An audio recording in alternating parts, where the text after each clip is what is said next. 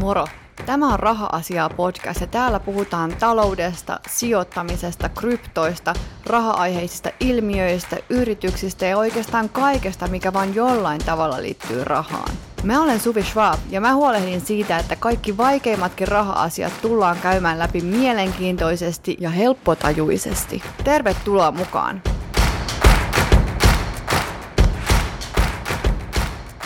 Tässä Twitter-jupakassahan on investointipankit ollut vahvasti mukana, niin hei, otetaankin tähän pieni välikysymys. Eli voisitko se kertoa, mistä tässä koko Elon Musk ja Twitter-kauppahässäkässä on oikein kyse?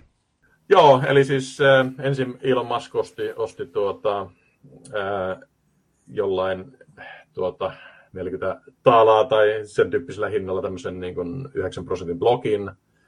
Sitten hän tuota, ilmoitti, että hän voisi tehdä tarjouksen tota, oliko se muistaakseni tota 54-20 hinnalla, siinä on tämä huumepiittaus 420.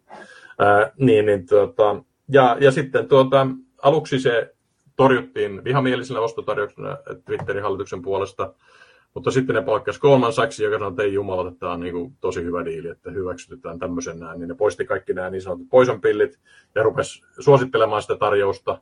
Mikä on poison pill?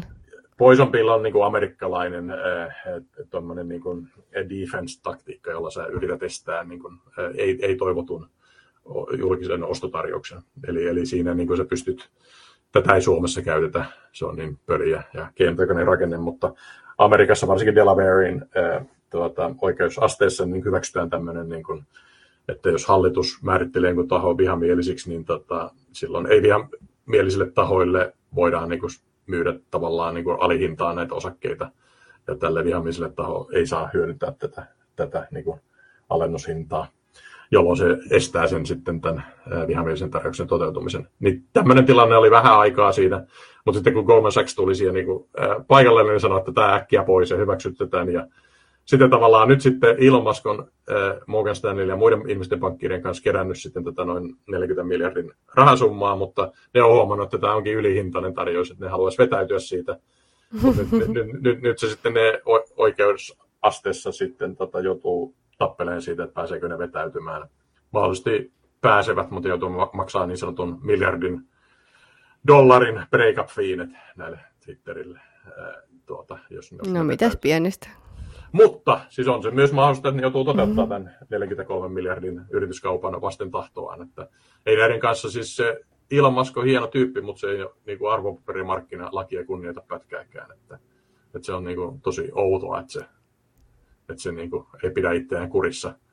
Siis tota, tämä on tosi vaarallista julkisesti listattujen osakkeiden suhteen pidä pelleillä millään tarjouksilla, että ei niin, niin saa vaan tehdä vielä mä toivon, että Elon Musk joutuu toteuttaa sen diilin, että siinäpä hän nyt oppii, että 43 miljardia kouluttaa kyllä varmasti olemaan niin kuin sikailematta.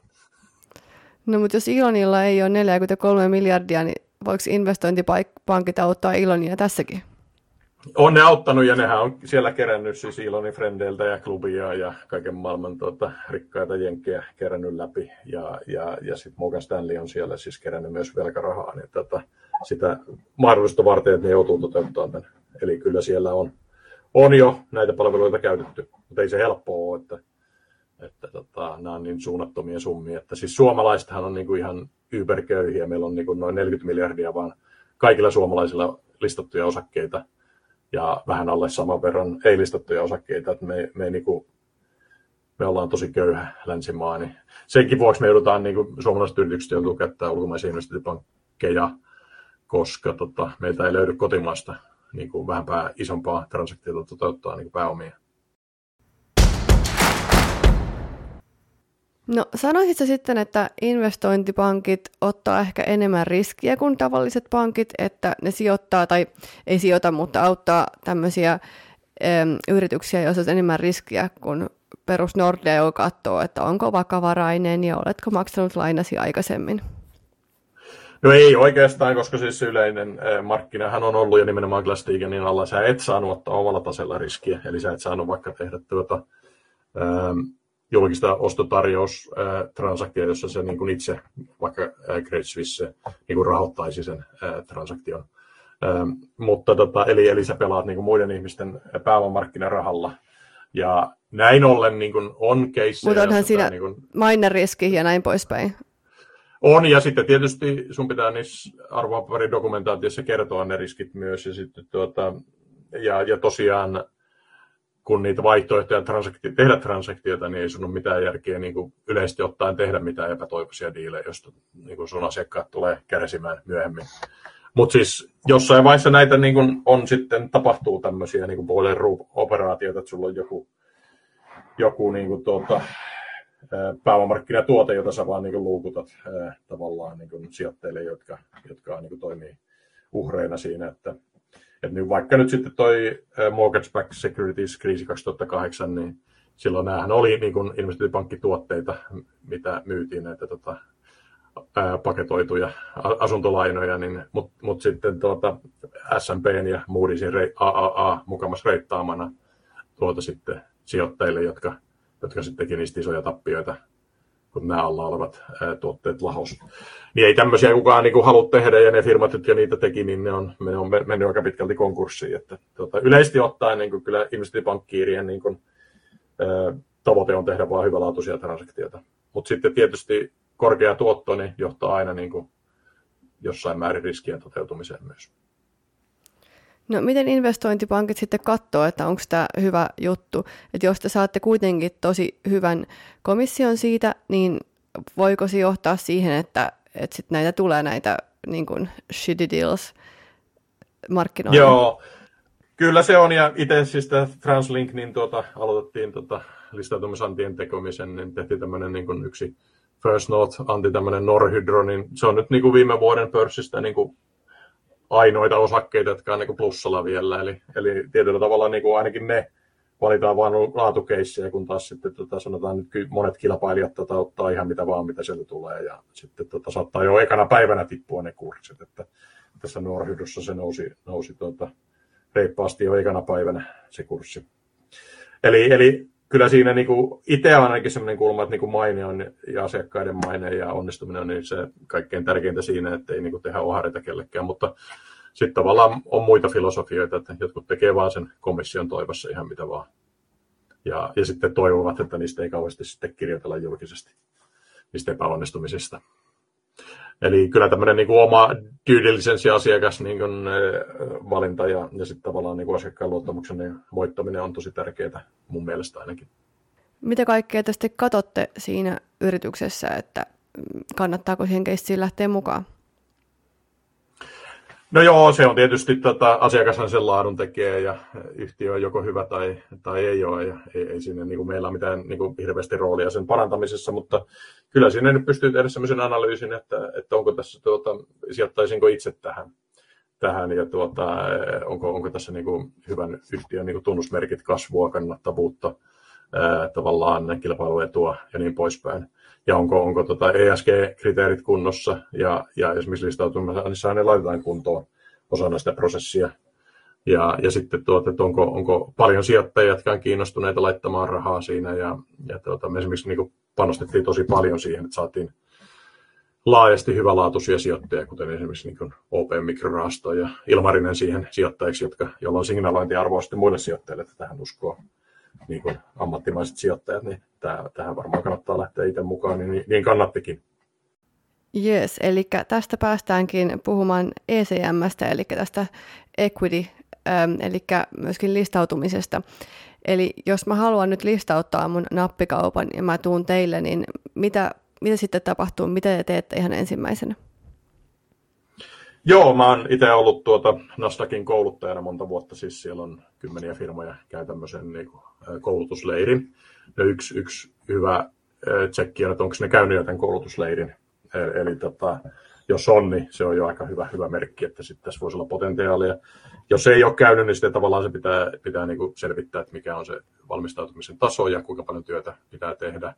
Ja onko, onko markkinaikkuna ylipäätänsä auki listautumisannille. Sehän oli tässä kiinni nyt tuossa Venäjän hyökkäyssodasta suunnilleen tähän niin kuin kesään, mutta nyt se on taas aukeamassa. Mutta niin kuin yritys, että pystyykö, onko se semmoinen, että siinä on niin semmoista tuota, fundamentaali lukudynamiikat, että se kasvaa ja kannattaa ja, ja on kiinnostava sijoituskohde, johon niin kuin ihmiset haluaa sijoittaa ja, ja tuota, onko sillä kasvumahdollisuuksia vielä sen listautumisen jälkeen. Ja, ja sitten onko siellä hallitus tuota, työskentelykunnossa, onko minkälainen johtoryhmä siellä on ja, ja tavallaan minkälaisia liiketoimintayksiköitä siellä on, niin kaikkia näitä käydään läpi. Ja, ja sitten tuota, parannetaan sen yhtiön tuota, pörssivaatimuskelpoisuutta siinä sitten. Esimerkiksi tuota, tässä Norhydro-prosessissa niin tota, aloitettiin hieman ennen tai, tai niin kuin kesän kynnyksellä ja, ja sitten et, tuota, siinä kesän yli ja alkusyksyssä paran, paranneltiin näitä yhtiön tuota, ää, rakenteita ja tehtiin dokumentaatiota ja keskusteltiin sijoittajien kanssa ja sitten, sitten vasta ensimmäinen 12 otettiin se ää, kaupankäynnin kohteeksi. Eli kyllä siinä niin puoli vuotta meni siinä valmistelussa sitten. Mutta mitä kaikkea siinä sitten tapahtuu, että kun te olette keskustellut kaikkien johdon kanssa ja katsonut, että hallitus pelaa, sitten pitää varmaan täyttää joku hakemus, mikä pitää varmaan lähettää johonkin, mm. ja mi- mihin se aika menee? No joo, ensimmäinen on äh, tärkeä askel on niin kuin, tämän niin kuin yleisen järjestäytymisen jälkeen niin, äh, tämän niin kuin Nasdaqin kanssa, pörssin kanssa tapaaminen, jossa sitten tuota, hekin sitten osittain niin kuin, antaa äh, vihreätä valoa, että tässä olisi niin listautumiskelpoinen yhtiö siitä se niin kuin lähtee liikkeelle. Ja, ja sitten tota, tehdään näitä niin kuin eri träkeillä näitä dokumentteja, kuten listautumis prospektusta tai yhtiöesitettä ja merkintäsitoumuksia ja laitetaan yhtiön käyttöpääoma ää, tuota, analyysikuntoon ja likviditeettiasemaa ja, ja sitten tuota, lähdetään tapaamaan näitä ankkurisijoittajia ja muita, muita tuota, tärkeitä sijoittajia sitten siinä matkan varrella. Se itse Mikä lopullinen on ankkurisijoittaja? Joo, mä vastaan ihan kohta. Toi, se itse lopullinen pörssihakemus on, on tota, toki ää, tuskallinen paperi, mutta se tehdään vasta sitten juuri ennen sitä kaupankäynnin aloittamista. Että esimerkiksi tässä Norhydryn tapauksessa niin kun viikkoa ennen sitä okay. ensimmäinen 12.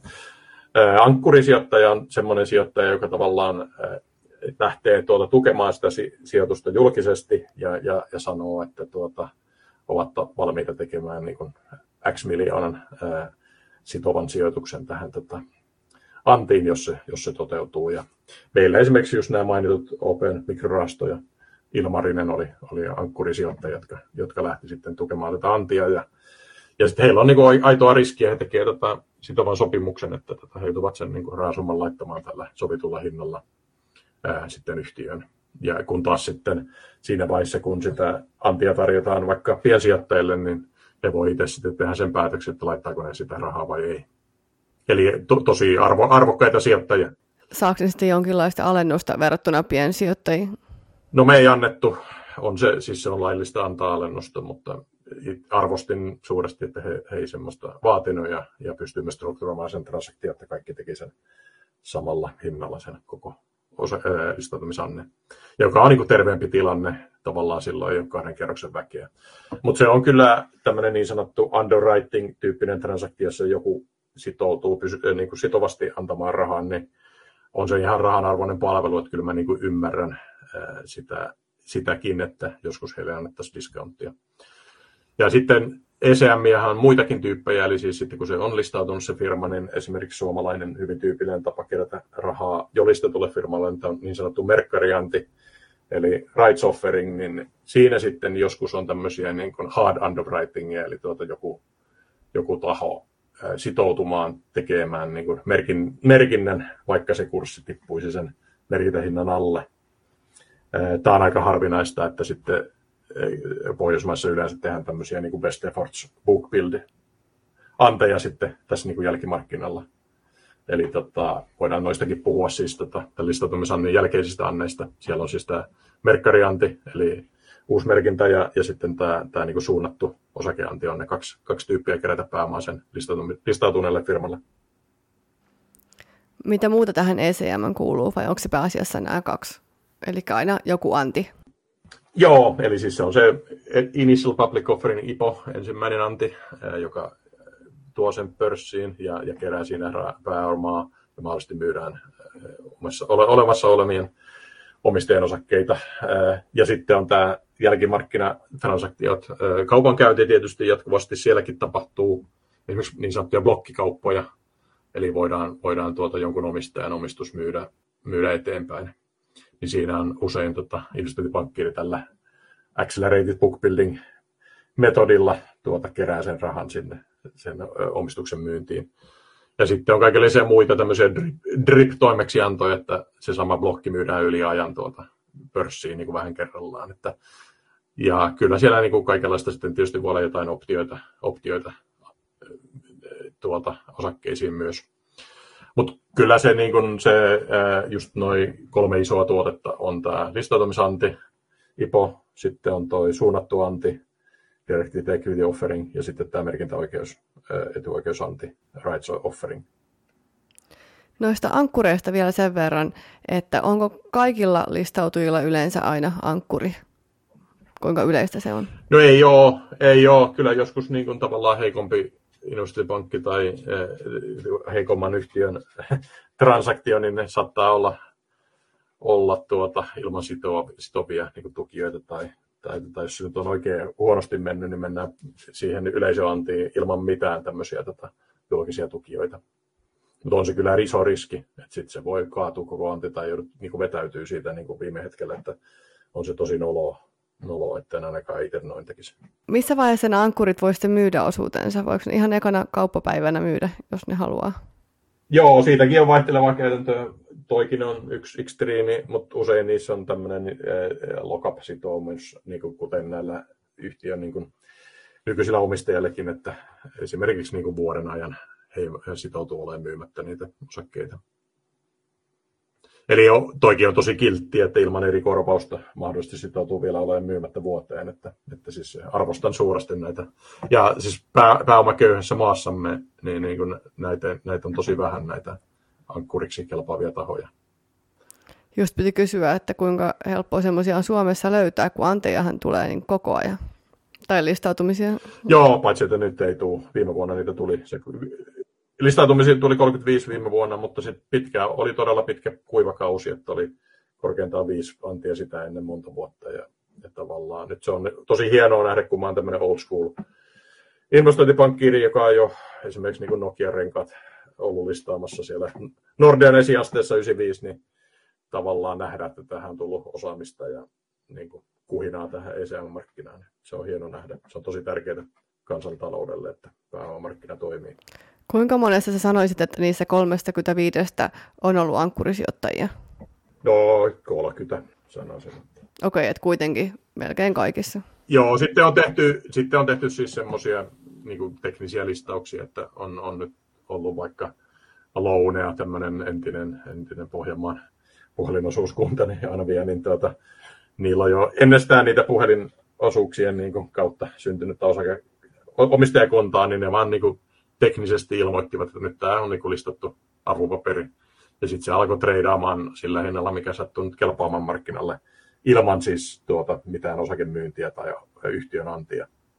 Eli nämä on niin näissä viidessä poikkeuksessa joku tämän tyyppinen tilanne, niin kuin vähän erikoisjärjestely. Mutta se on muista vähän, vähän huijausta. Credit Suissillä mun hieno bomo, mikä oli muuten siis ton Nokian toimarin Olli-Pekka Kallasvuo hyvä ystävä, niin hän sanoi aina mulle Samille näissä ECM-tilanteissa, että Sami, että uh, listing a company without selling shares is like a dancing with your mother. You go through the motions, but it doesn't quite satisfy anybody. Eli tämä on niin tämmöinen hyvin seksitön tilanne, tämmöinen niin listautumisanti ilman, ilman tuota Aika hyvä. osakeantia. Tota, mites kun sulla on varmaan aika paljon sisäpiiritietoa näistä sitten aina kaupoista, niin missä vaiheessa sä saat sitten ostaa semmoisia yrityksiä, mitä sä oot listannut? Tai auttanut viemään pörssiin? En minä niihin koske. Että se on ihan liian iso riski ja sitten tavallaan tämä First Note-markkinahan niin kuin erikoispiirre on, että siinä tavallaan heitetään niin tämmöisellä pakollisena ä, apupyöränä tämmöinen Certified Advisor, eli hyväksytty neuvonantaja, niin tälläkin hetkellä minä ja ä, yhtiökumppani Jari Lauriola, me ollaan näitä hyväksyttyjä neuvonantajia. Eli me tarvittaessa käydään niin kuin yhtiön ä, merkittävät tiedotukset ja sisäpiirirekisteri asiat läpi. Eli meillä on koko ajan sisäpiiritietoa, että ei, ei ole mitään toivoa, että tulisin niin treidaamaan sillä. Ja se on ihan tervettä, koska kyllähän tässä nyt katsoo joku Solidiumin dirikkaali jäänyt ihan idioottimaisesta kaupasta kiinni, niin ei sitä kyllä niin kuin, ensinnäkin se tuoton hankintapotentiaali sisäpiiritiedolla on niin kuin olematon, niin ihmiset luulee, että sillä olisi niin sisäpiiritiedolla olisi niin kuin enemmän arvoa kuin he luulee. Ja ja, ja noin muutenkin, niin tuota, ei se nyt ole vaan hyvää kutyymiä, että, että tuota, yrität tienata sillä omalla listatulla asiakkaallasi. Mutta kai se voisit tänä päivänä esimerkiksi Nokian renkaita jo ostaa. Joo, kyllä, kyllä, mutta onneksi en ostanut, kun tuo miljardin tuotolaitos on, on tuota vähän niin sanotusti kusessa siellä.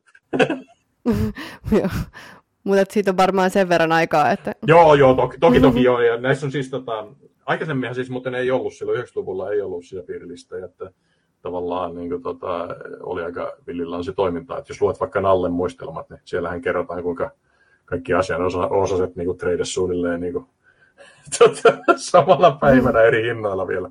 vielä mutta tota, nythän tässä on pitkään niin kuin, EUn arvopaperilainsäädännön myötä tullut tämmöisiä niin kuin market abuse-direktiiviä ja market abuse regulationeita, joiden mukaan sitten, tota, on hyvin tarkkaa sisäpiirilistojen tekoa, että noin niin kuin esimerkkinä multa pyydettiin tarjosta niin sanotusta fairness opiniosta yhteen tota, julkiseen ostotarjoukseen, jossa siis tota, mun tehtävä ei olisi ollut tehdä tota, sitä transaktion toteuttamista, mutta vaan kirjoittaa tämmöinen niin lausunto sen tarjousvastikkeen niin kuin riittävyydestä. Ja, ja vaikka mä en nyt sitä sitten voittanut, kun varmaan ylihinnottelin sen tai jotain muita syitä, niin tuota, mä, mä olin silti sisäpiirilistan sisäinen sisäpiiri henkilö, kunnes tämä transaktio sitten julkaistiin, jonka jälkeen mut vapautettiin siitä. Eli kyllä mulle niin kuin muodostuu tämmöisiä sisäpiiritietoja niin kuin erinäisistä yhtiöistä. No mennään sitten äm, asia, mistä puhuttiin ihan vaan sivulausestossa vähän aikaisemmin, eli mitä investointipankit voi tarjota yksityishenkilöille.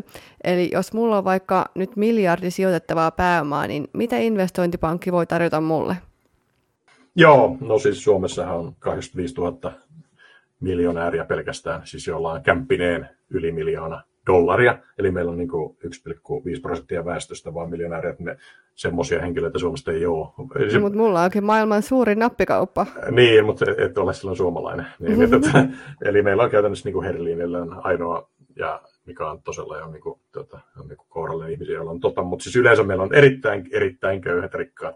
Eli senpä vuoksi Suomessa ei juurikaan ole varainhoidon niin kuin kansainvälisten pankkien niin kuin haarakonttoreita, toisin kuin Ruotsissa, jossa miljonäärejä on 570 000, ja ne miljonäärit on noin keskimäärin kolme kertaa varakkaampia kuin suomalaiset miljonäärit.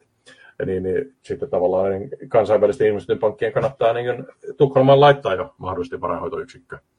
No mutta, jos nyt oot sitten tota, vaikka ruotsalainen miljardööri, niin tuota, silloin tota, sulla on vaihtoehtoja, eli, eli tuota, saat niin sanottua private bankingin kautta mahdollisesti erittäinkin hyviä ja kulutehokkaita sijoitusmahdollisuuksia, tai voit vaikka ulkoistaa sen varainhoidon jollekin tuota, erikoistiimille, joka sitten sun puolesta tota, kerää sille miljardille tuottoa. Eli, eli tämä on myös tämä niinku wealth management on, on niinku tuota, kyllä investointipankkitoimintaa.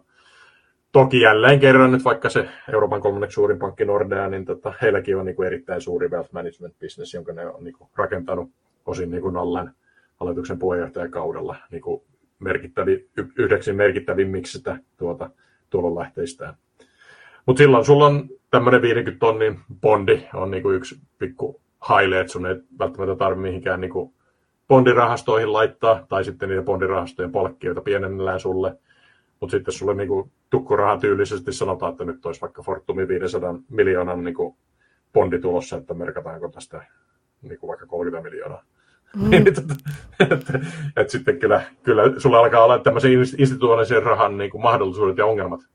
Eli tavallaan sitä rahaa ei voi enää pitää niin pankkitilillä, koska talletussuoja on vain 100 tonnia saakka, niin se on tavallaan niin kuin, ää, tota, ihan, ihan turha asset classi sulle se pankkitili, että se niin kuin, ajattelee koko ajan niin pääomamarkkinoiden ehdolla, jolloin silloin investointipankki on sulle luontava niin kuin sparraus- ja sijoituskumppani, koska he, he operoi nimenomaan tällä pääomamarkkina tukkuraha arvopaperipuolella.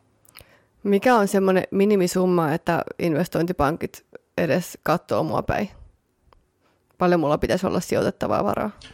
No en mä tiedä siis, niin no Suomessa kun se tosiaan se niin kuin, tota, ei ole niitä kuin muutamia satoja ihmisiä, jotka kelpaisivat tuohon niin luokkaan, että siis tota, kyllä se, mutta sitten tietysti onko, onko nyt vaikka joku Eveli tai, tai tuota, EQ tai Carnegie investointipankki, niin kyllä varainhoitopuolella mun mielestä niin, että tota, tai Nordean varainhointa, onko se investointipankki, niin tota, ei tota oikein voi vetää, että kyllä niille siis kelpaa kymppitonnikin jo. Mutta sitten taas, jos sä haluat niin kuin, tyyliin niin kuin JP Morganin asiakkaaksi, niin kyllä sulla nyt sit pitäisi olla varmaan 10 miljoonaa tilillä, niin käytännössä silloin, silloin sä et ole suomalainen. Okei. Okay. Tota, no entä jos mä oon tämmöinen rikas yksityishenkilö ja mä päätän, että vitsi mä haluan perustaa uuden museon vaikka Manhattanille, niin voiko mä vaan tulla jonkin Credit Sussen öö, ovelle ja sanoa, että hei voitteko auttaa mua tässä? No joo, jos sit sulla on niinku vaikka nyt se miljardi, niin sitten ne voi niinku auttaa palveluna, mutta tietysti se on niinku joku, joku siihen erikoistuneen tuota, juristitoimiston hommia todennäköisesti. Mutta siis tietyssä varallisuussuhteessa niin se voi olla se investointipankin tarjoama palvelu kyllä olla siis semmoinen, että ainakin ovi avataan, että sanotaan, että me tuota, järketään sulle kontaktit tuossa, että nämä on niin alan parhaat tuota, asiantuntijat tässä, tässä tuota, vaikka vero- ja transaktiostrukturoinnissa. Mutta ei, ei se nyt sitten, se JP Morgan sitä nyt sitten sulle pystyyn pistä. Eli, eli tota, se tuntuisi jotenkin kohtuuttomalta ottaa siitä nyt sitten miljoona palkkiota. Niin.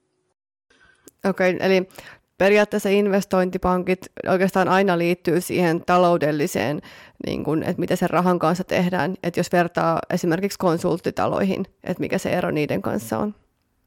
Joo, no konsulttitalot heuttelee käsiä, viisastelee, tekee kalvoja, mutta siis äh, investointipankki tekee transaktioita, eli joku, joku niin kuin tuota, jotain tapahtuu sen kuuden kuukauden jälkeen, eli raha vaihtaa ja osakkeet vaihtaa omistajaa vaikka, tai yritys ja raha tai yritys ja osakkeet vaihtaa niin kuin omistajaa, kun taas konsultit sitten heidän niin kuin tulon eh, muodostumismalli on siihen niin kuin jatkuvaan laskutukseen perustuva. Eli tähän muuten siis iso ero konsulttien ja investointipankkien välillä, että investointipankkien niin kuin palkkiot ovat lähes aina onnistumispalkkioperusteisia.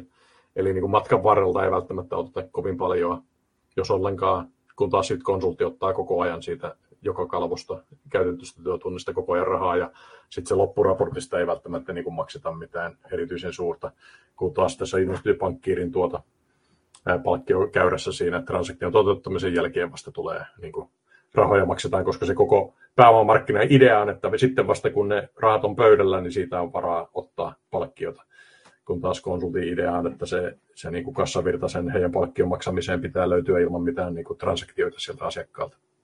Tähänkin on poikkeuksia, että kun Konecranes ja, ja tuota, Karkotiket teki epäonnistuneen diilin, niin, niin ne maksoi yli 100 miljoonaa palkkioita siitä huolimatta, vaikka se diili meni läpi, että siinä oli niin kuin todella huonosti neuvotellut toimeksiantosopimukset siinä sitten globaalien investointipankkien kanssa. Että ei hyvin. Eli voi olla sellaisia tilanteita, että investointipankit tekee paljonkin töitä ja sitten ei koskaan tule ollenkaan rahaa tilille. Joo, näin tapahtuu koko ajan ja ei tämä ala sitten sovi sulle, jos sä et tota pysty kestämään. Eli tavallaan jos sä niinku itse tuntuisi murenee panaseksi heti, kun ensimmäinen diili kaatuu, niin tota, silloin tämä ala ei sulle, koska sitten tapahtuu takuu varmasti koko ajan. Ja hyvistä syistä, koska siis osa ammattitaitoa on myös suositella asiakkaille, milloin transaktio, niin kuin toteuttamiskelpoista transaktiota ei silti kannata tehdä. Esimerkiksi ollaan neuvoteltu vaikka yhtiön myynnistä 37 miljoonalla eurolla ja sitten viikko ennen diiliä se ostaja sanookin, että nyt kun markkina on tippunut 30 pinnaa, niin tämä onkin sitten 32 miljoonaa, niin silloin sen investointipankkiirin niin ammattitaitoon pitää kuulua, että sanotaan, että sitten ei tehdä tätä diiliä. Jos on joku iso firma, joka ostaa vaikka uusia firmoja kerran vuodessa, niin eikö niillä kannattaisi olla niin talon sisäisesti nämä samat tyypit, vai kannattaako heidän aina mennä investointipankille tekemään tämä samat jutut? Joo, ja monesti onkin, että noissa isommissa pörssiyhtiöissä on, niin kuin, saattaa olla niin kuin vaikka kolme tyyppiä tekemästä niin kuin yritysjärjestelyjä. Toki heilläkin sit saattaa olla, olla sitten, että ne niin kuin noiden regulaatio, loitujen markkinoiden kanssa pystyy välttämättä toimimaan, vaikka niin kuin osaketarjousvastikkeita käsittelee, että siinä joutuu ehkä sitten kuitenkin käyttää investointipankkia.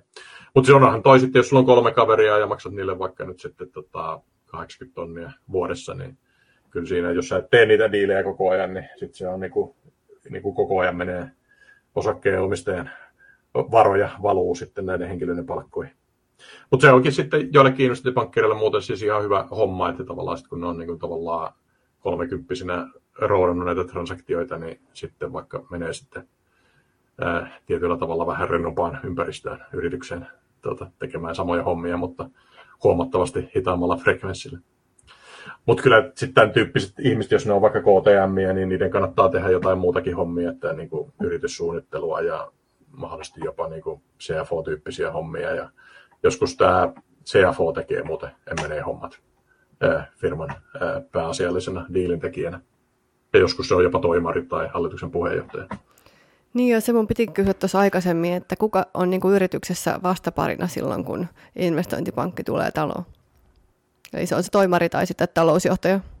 Joo, joo, ja sitten se M&A-johtaja ja hallituksen puheenjohtaja. Että, ja joskus hallituksen alaryhmä, että tein vaikka tuossa niin kuin, toteutin Nordiciden niin kuin Suomen ensimmäisen First Note julkisen ostotarjouksen, niin, niin tota, siellä oli hallituksen alakomitea, joka oli mun vastapari, että siinä hallituksen puheenjohtaja joutui tietysti kohtaa jäävää itsensä, niin tota, sitten hallituksen alakomitea ja toimari oli se pääasiallinen tuota, tiimi, jonka kanssa mä toteutin sitä transaktiota.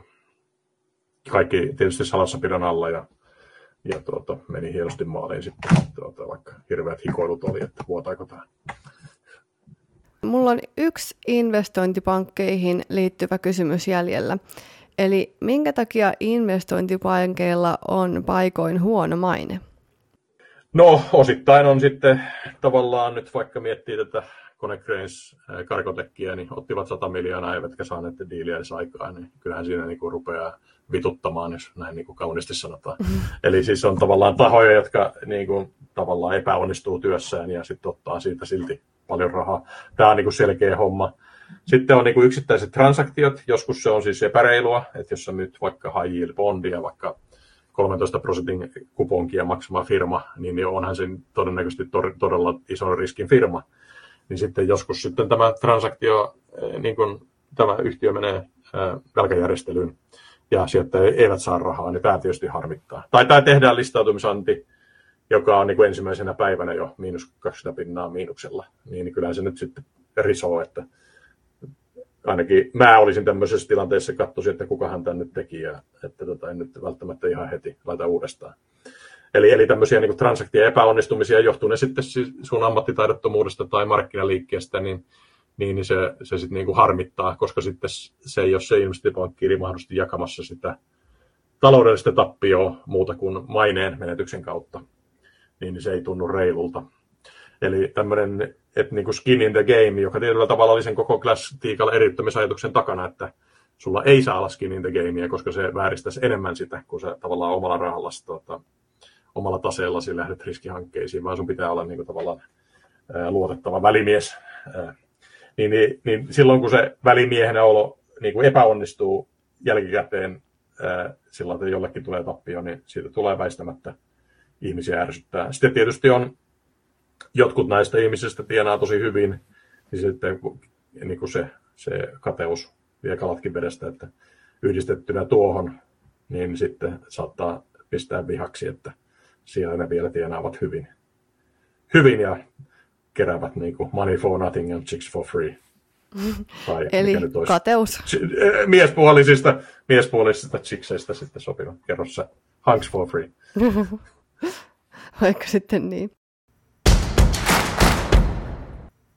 Kiitos Sami. Nyt mulla on sulle yksi kysymys, mikä ei liity investointipankkeihin. Eli viime jaksossa mulla oli Martin Paasi vieraana ja puhuttiin koroista ja sä pyysit mua kysyä Martinilta, että miksi yhden kuukauden Euribor on vielä negatiivinen, vaikka ohjauskorko kuitenkaan, ohjauskorko on nostettu. Niin Martin halusi heittää sulle pallon, eli, eli sama kysymys sulle. Joo, mä suolasin onnistuneesti Mart- Martinin, niin tuota, Joo, siis euroaluehan on rikki, eli mä oon siitä onnistunut eh, liberaalillekin kirjoittain kirjan äh, tuota, Future of uh, Euro uh, Options for Finland, ja, ja tuota, se johtuu siitä, että meillä on 19 maata, jolla on eri, eri korko, valtiokorko, ja sitten me ollaan yritetty löytää semmoinen yhteinen pieni nimittäjä kuin Euribor, joka ei niin ole minkään euromaan valtion koron kanssa tekemistä, vaan se on niin kuin pankkien välisen niin kuin tukkurahahinnan hinta, mutta tavalla, jolla se Euriborin hinta tehdään tietyllä poiminnalla näistä niin kuin pankkien välisen niin kuin lainan transaktioista. Kun taas sitten EKPn talletuskorko, joka on nolla, niin on sitten, millä tuota, nämä pankit pystyvät tallentamaan niin kuin keskuspankkiin likviditeettinsä ja saavat siitä nolla prosenttia. Aikaisemmin siinä oli negatiivinen. Mutta tämä, tätä tukkurahaa pankkien välisellä markkinalla on niin paljon, ja, ja sitten tämä EKPn talletusproseduuri vaatii semmoisen niin vakuusmenettelyn, että on niin kuin järkevämpää ottaa se pieni negatiivinen talletuskorko pankkien välisestä markkinasta, kun parkkeerata se raha sinne nollaan keskuspankkiin ja lähteä tähän vakuus tuota, sitomismenettelyyn EKPn kanssa. Tästä johtuu tämä ero. Mutta siis niin Eurobori on, on niin kuin, ja se laajenee niin sanotuksi mid-swap-koroksi pitkässä päässä, on niin kuin euron huono yritys korvata Fedin yield curve, koska suve, dollarimarkkina on suvereenin valtion yhden ää, liittovaltion tota, rahamarkkinakorko, niin se on puhdas. Meillä on tämmöinen niin 19 maan ää, epäonnistunut valuuttakokeilu, jossa sitten tota, riskittömän koron niin kuin huono koke, eli korvike on, on pankkien välisen koron hinta, eli Euribor. Tämmöinen pitkä ja hieman, hieman tuota, värittynyt selitys tähän. Okei, kiitos. Haluaisitko hei mainostaa jotain, varmaan ainakin sun podia, tai anteeksi, YouTube-kanavaa, sun kirjoja ehkä, sana vapaa. Joo, kiitos. Eli kaikki vaan menette YouTubeen, googlaatte Sami Miettinen tai neuvottelija ja painatte sitä subscribe-nappia, niin pääsette 12 000 videotilaajan päälle. Ja, tai sitten niin kuin Apple Podcastina tai Spotifyna, niin, niin sitten arvostaisin kovasti. Eli sieltä tulee niin kuin noin kerran viikossa multa joku jakso. Ja tosiaan Musta on hienoa muuten, että säkin olet täällä asiatube-skenessä ja hyviä, hyviä jaksoja teet, että, että tuota, harkittavaksi sullekin, että lähtisitkö tähän tubeskeneen, koska siellä ei oikein ole naisia, naisia paljon, että se on meidän miesten tuota, markkina tällä hetkellä. No mulle sopii kyllä paremmin tämä, mikrofonin takana oleminen kuin kameran takana oleminen. Plus tämä äänenlaatu on parempi, kun tämän saa nauhoitettua tällä eri softalla versus pitäisi varmaan nauhoittaa Zoomilla, niin sitten ei olisi niin helppo editoida ja äänenlaatu ei olisi niin hyvä. Joo, hyvä, mutta tota, hie, hieno homma ja mä oon kuunnellut näitä sun, sun aikaisempia keskusteluja, että kyllä näistä niin kuin, mun mielestä oppii, että, että tervetuloa muuten vieraksi, kun, kun tulet Suomeen, niin voidaan ottaa sunkaan vaikka asuntosijoittamista spessujakso. Kiitos Sami ja kiitos, että tulit vieraaksi. Aika hyvin saatiin mun mielestä katettua koko laaja skaala investointipankeista. Eli hyvin vedit. Kiitoksia ja tosiaan mulla on ehkä viimeinen mainostus vielä, mulla on tämmöinen Facebook-ryhmä neuvottelijat, niin siellä jos jäi auki kysymyksiä tai selitin mielestäsi huonosti, niin sinne voi tulla kyselemään tai jakamaan tuota, linkkiä tai muuta viisaa. Hyvä. Mä pistän vaikka linkin siitä tuohon show notesihin. Kiitos. Yes. Okei, okay. moi moi. Moi. Kiitos paljon kun kuuntelit Raha-asiaa podcastia. Ennen kuin mä paljastan, kuka meillä onkaan seuraavalla kerralla vieraana ja mikähän meillä on aiheena, mä pyytäisin, että sä kävisit tilaamassa tämän podin Spotifysta, Apple Podcastista tai mistä vaan, mistä sä kuuntelet tätä podia. Somessa jakaminen todella auttaa mua tätä podia, algoritmeja ja muita löytää tämän podin ja oppin lisää raha-asioista. Ensi kerralla meillä on vieraana Suomen Pankin nousevien talouksien tutkimuslaitokselta Venäjää tutkiva Laura Solanko. Ja Lauralta mä haluan tiedustella, että miksi Venäjän taloudella menee olosuhteisiin nähden odotettua paremmin. Kiitos ja kuullaan taas ensi viikolla.